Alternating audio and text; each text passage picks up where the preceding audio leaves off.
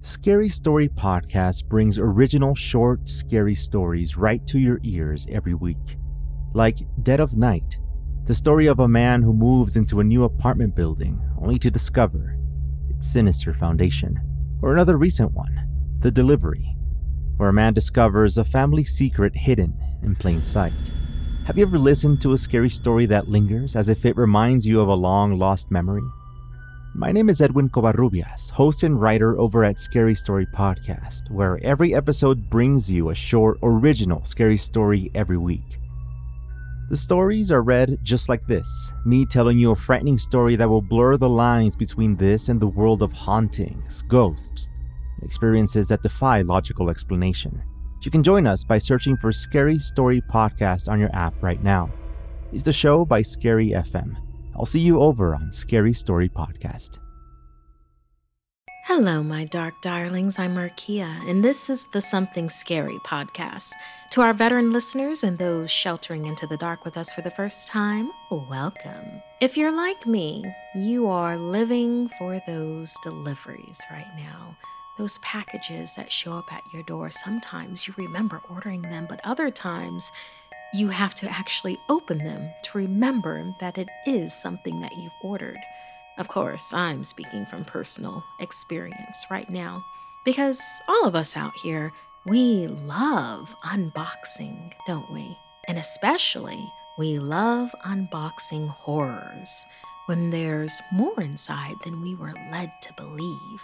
Sometimes it's a package and other times it's what lurks inside buildings, loved ones, or even treasured gifts. Find out how unexpected things can wait inside a box full of horrors. First, another day brings another special delivery. Next, find out what happens when you separate haunted dolls. After that, an ancient demon joins a game of hide and seek. And finally, a story of death and a house that won't let you rest. I receive hundreds of creepy story submissions every single week. As always, the first story you hear is one that we've chosen to animate and post over at youtube.com slash snarled. Then I read a few more stories for the podcast. If you have a tale you're dying to share, send me an email at somethingscary at. And if you'd like to support something scary, consider joining our Patreon. As a patron, you can help the show and also be a part of it. Hear your name featured in a story on the podcast or weekly video and see ad-free episodes. For more information, visit patreon.com slash snarled. So, wanna hear something scary? Deadly Delivery when every day feels like the same as the one before, your sanity can be pushed to the limit. In this story, a day to day life becomes a matter of life and death. Dylan's email popped up with an alert packages have been delivered. He had fallen asleep next to his computer again. It was a day like all the rest, monotonous. But getting a notification of deliveries arriving gave him an exhilarating feeling. Just last week, he was able to nab a gaming system that was hard to find in stores. However, a mysterious package that had arrived the day before had caught him off guard. Inside of it had been a weird, ancient looking jar. After opening that, he found nothing inside except a weird, earthy smell. As he rushed along the hallway to get to the lobby, he passed the painting of a moonlit valley by his apartment door and noticed that it was hung crookedly. He stopped to fix it, but the painting swayed back to its crooked position. The lights flickered, the air was still, and a wave of deja vu came over Dylan. Trying to shake it off, he continued down the hall toward the lobby when he heard a crash. Looking back, he saw the painting was on the floor. Dylan approached it carefully when a drop of something wet landed on the cracked frame. Dylan leaned in closer, and then another drop landed on his head. He touched it, and it was a bit thicker than water. It was saliva with strands of red mucus. Dylan's eyes widened as he looked up. Above him, staring at him hungrily, was a naked humanoid creature with pale, almost gray skin. Its eyes were white, its teeth jagged. In an instant, its jaw gaped wide open as if unhinged. Catapulting towards him, its dagger like teeth tore into his throat as the full weight of the thing tackled him to the ground. Then, darkness. Dylan woke up at his desk again. Disoriented, he looked at the message that flashed on his laptop screen. Packages have been delivered. Dylan was unsure what came over him, but he wasted no time as he checked his empty doorstep. He ran as fast as he could past the crooked painting of the moonlit valley. His footsteps echoed down the hallway, and he heard the creature scurried along the roof, hissing and screeching as it chased Dylan. It grabbed him, and its snarling jaws were the last thing Dylan saw before. Darkness. Dylan couldn't believe his eyes as he read the same notification from before. Was he having a dream within a dream? He wondered if he was truly awake. The days seemed to blend into each other so often now. He pinched himself. He was awake and alive. That thing couldn't be real. Nevertheless, he felt ridiculously on edge and grabbed a letter opener. He tried to assure himself that he was hallucinating from a weird sleep cycle. Opening the door, he plotted the apartment building layout in his head. Get to the lobby, find the package. As he passed the crooked painting again, he quietly set it down on the floor. As he looked from side to side, he wondered if he was losing his mind. Dylan ducked into the hallway quietly and tiptoed down the hall. Just in case, he said to himself. Doubting his sanity, he swore he heard the scurrying again. It got louder, closer, and then it stopped. Dylan held his breath as he reached for the door to the lobby. The door made a horrid loud creak as it opened. The creaking of the door was abruptly followed by the sound of scurrying, fastly approaching. Dylan quickly grabbed his letter opener and swung around to find the creature there before him. Its clawed arm was raised, and Dylan stabbed the letter opener firmly into the creature's temple before it was able to slash him. The inhuman screech that came out of it pierced his clouded thinking and made his head throb. The creature thrashed, then lay still. Dylan took this chance. He crawled through the door into the lobby and closed the heavy door behind him. He looked down at his package and choked on cries, afraid to go back inside his building where the dead creature was.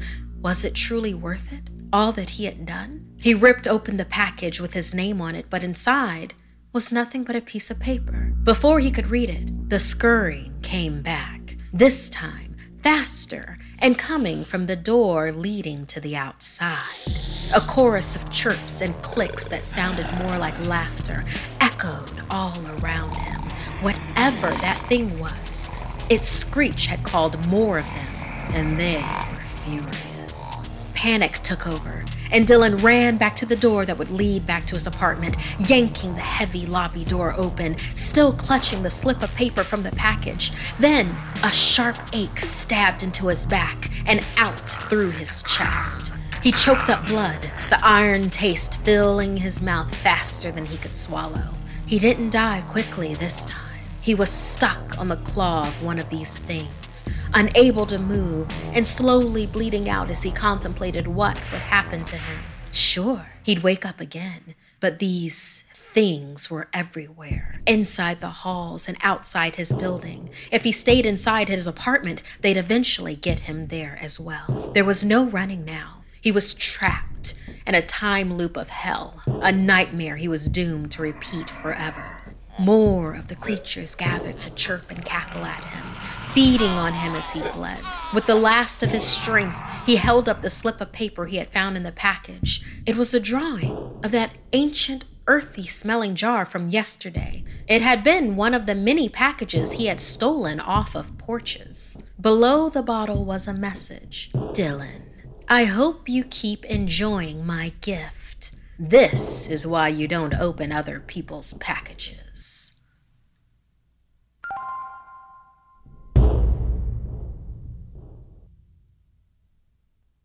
Angi has made it easier than ever to connect with skilled professionals to get all your jobs done well. If you own a home, you know how much work it can take, whether it's everyday maintenance and repairs or making dream projects a reality.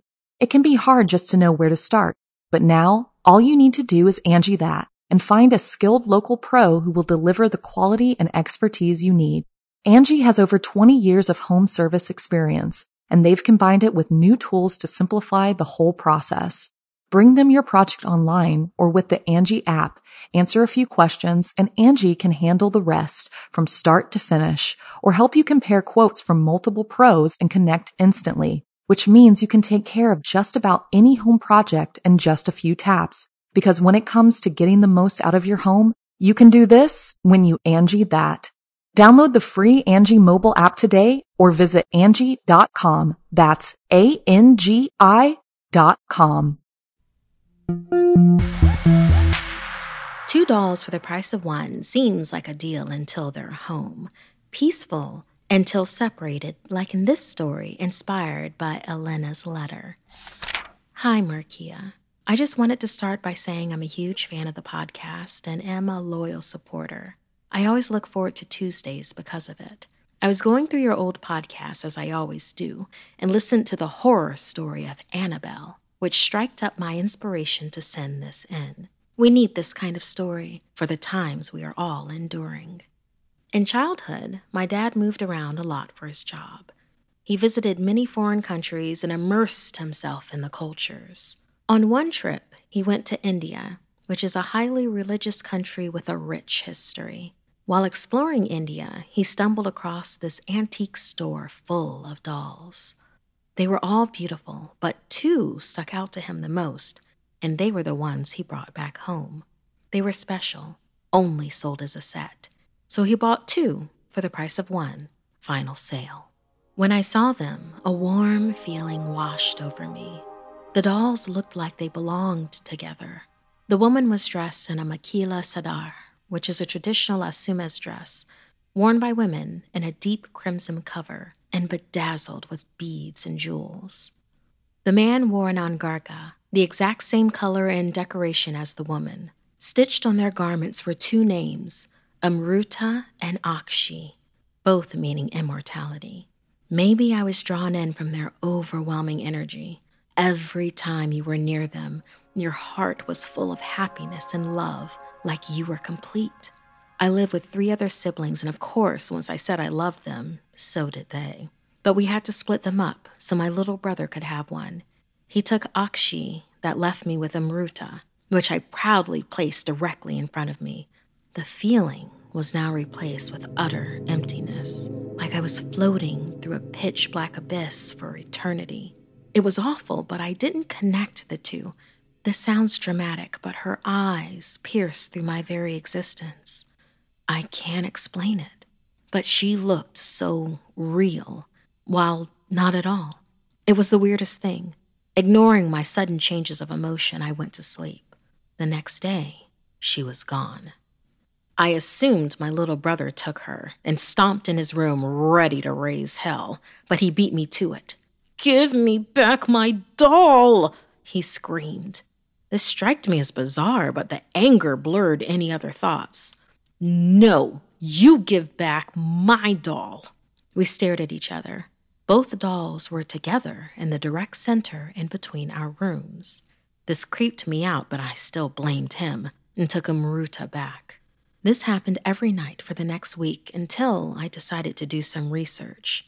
Assuming the worst, I searched under dark spirits and possession but couldn't find any lore. That night, I used black tourmaline and burned sage for protection. I put a circle of salt around the doll. The next morning, the salt circle was untouched and the doll was gone. That's when it hit me. What if this doll didn't hold an evil or a dark entity? So I searched again, this time for news about tragic love and deaths near where my father purchased the dolls. I found this story. A long time ago, there was a poor boy named Akshi and a beautiful and wealthy girl named Amruta. Ever since they laid eyes on one another, a romance blossomed and they were inseparable. Knowing their love was true, they walked hand in hand to Akshi's house. Akshi's parents erupted in smiles and tears, nodding and laughing, seeing their passion for one another. With confidence up, they went to Amruta's parents. That was the last time either of them were seen again. Rumor was that when they told Amruta's parents, they were disgusted. True love held no ground for the parents and they would not allow it. Amruta cried and threatened to elope. That is when they disappeared. Some believed they were brutally stabbed and burned in a fire, their ashes then stuffed into the two dolls. Amruta's parents had the dolls separated, but time and time again, they'd find their way back to each other. Their story really got to me. True or not, both dolls are now together in my room, safely tucked away. The thing that always confused me was how they both ended up in the same shop. Maybe because the door my dad had opened allowed them to find each other, maybe even fate. I will never know, but I don't really need to. It still kind of terrifies me to be near them. Their energy and bond is so strong. Stay safe. Sending love, Elena. Thank you so much for sharing your story with us, Elena. And yes, it is entirely possible that the energies that people are experiencing out there can be from positive sources. It is not all dark and dark arts, my dark darlings, not at all. Energy is just energy at times, and just the very strength of it can move you in different ways, like it did with Elena and her dolls.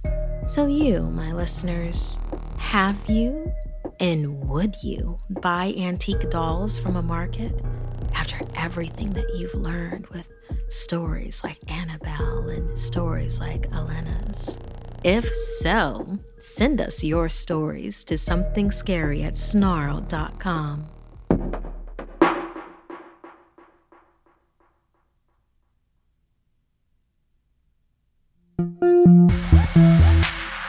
Children are watched while they play by ancient spirits waiting to make them their prey.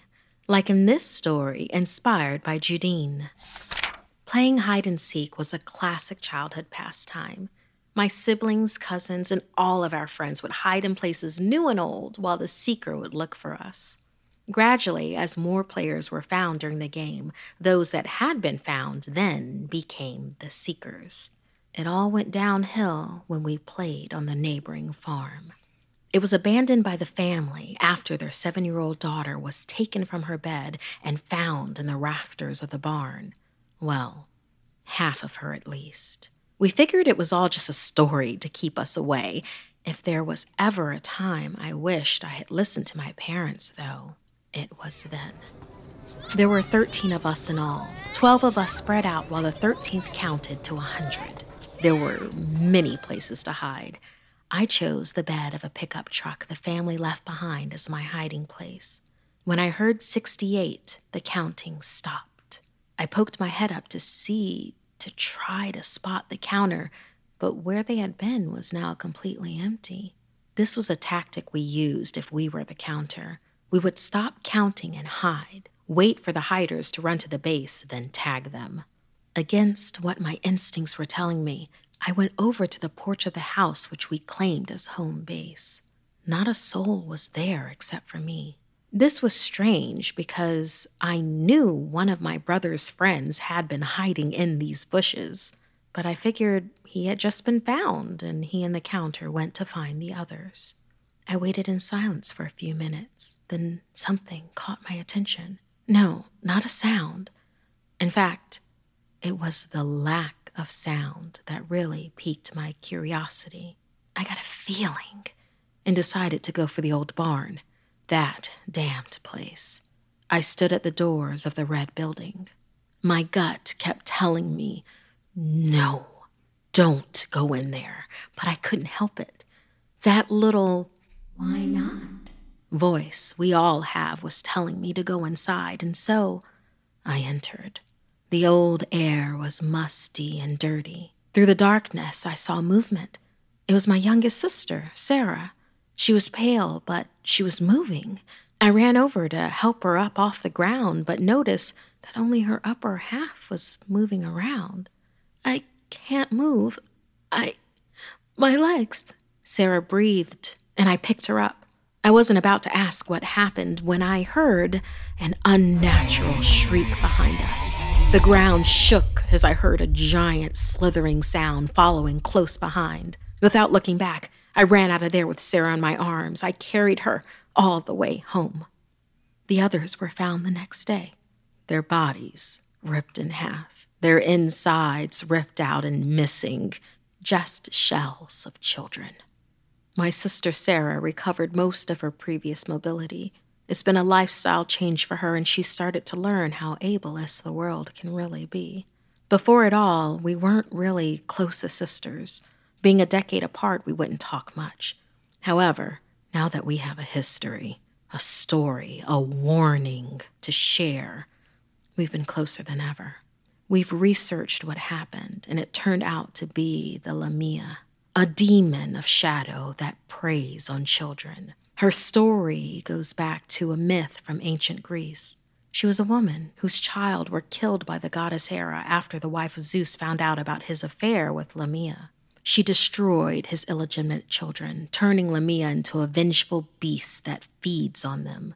We realized it was her based on the descriptions of her victims. They were always found, split in half, with the innards of the upper half and lower half missing. We read that a gift of honey and wine would ward her off, so now, every night, we set an offering out to Lamia to protect our own from the fate of our friends and our siblings. Thank you for inspiring this story for us, Judine. I remember having ah, just the absolute best times playing hide and seek in fields and meadows and neighborhoods throughout my childhood. I was a military brat, so there were many different cities that I played hide and seek in. I've had some experiences. Maybe someday I'll tell y'all about them, but none of them encountered a Lamia. I feel for these friends, these cousins, these siblings, and for you before you play hide and seek. Perhaps now you know more of the entities that could be out there playing with you. Speaking of which, do you have any stories of ancient demons stalking our modern world? We love adaptations of myth for our times. Send us some fiction inspired by monsters of lore that you enjoy.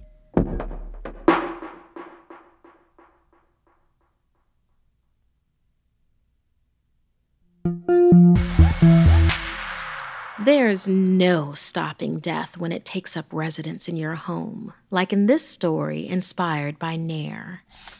Prepare yourself, dear reader, for this is a story of death. Even though it isn't chronological, we'll begin this story with my grandson, my wonderful, sweet grandson. His name was Alex, and his parents died when he was still very young. He grew up being raised by me. And the way Alex died, it's probably the strangest thing about his death. He looked scared and terrified, just like his parents, my daughter and her husband. On the day they died, I found their bodies sitting in a corner with broken necks. Authorities chalked it up to a break in and murder. They never found the killer. It was an image I would never forget. It haunted me day after day. Before I found my grandson's body, Alex seemed like an ordinary kid. He would happily help me with housework and read quietly by the window. Whenever it got dark, he would always tug my arm and follow me everywhere. Sometimes he would even make me watch him sleep in case anything happened. I found it so strange. Until one day I finally asked him what was bothering him. As if we were being watched, he looked all around. Didn't say a word until we were in his room. He locked the doors and searched his closet and under the bed. It's just us in this house, I assured him. After what happened to his parents, no one would be able to break in ever again, I promised. He shook his head and whispered, He is here. Day by day, it got worse. He would sometimes run away from things all of a sudden, or shout, or scream to himself in his room. I didn't understand. Until one day, it stopped. He had locked himself in his room and wouldn't respond. There was no sign of anyone in my security cameras. I looked at the footage near my grandson's window. It caught some of what was going on in his room, and I saw it. An invisible force pulled him above the floor in his room and slammed him onto the ceiling, over and over, breaking his neck. I broke the door down, and there he was on the floor in the corner, dead. He is here, he warned me. In the room, I found a book on Alex's bed, a diary. I opened it, and inside the first page said, This belongs to Jason Jones, which was Alex's father's name. It was his old sketch pad. Inside the book were drawings of a creature that must have caused the death of my family. The creature wore a dark black hood and his eyes were red. I turned away from the book, and there he was, standing in front of me. The next thing I knew, my feet were off the ground and a crunching sound echoed in my ears in pain, excruciating pain. When I woke up, I saw Alex reach out for me. Grandma, everyone's been waiting for you. He led me to the living room. On the couch, I saw my daughter and her husband, Alex's father. They looked so happy to see me, I was stunned. I've missed you, darling. I heard my husband say. I looked around but couldn't see him. As I looked to his favorite chair, it was shadowed. So glad you could finally join us.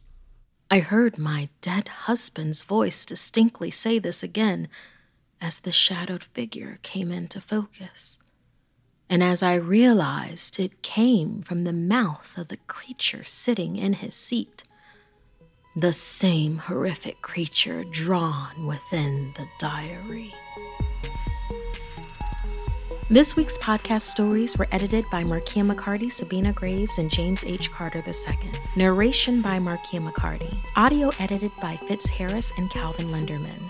Graphics by Johnny Ashley, produced by Annalise Nelson. Music by Sapphire Sandalo and Calvin Linderman. If you have a story you'd like to submit, send me an email at somethingscary at snarled.com. Don't forget to watch the video version of Something Scary over at youtube.com slash snarled.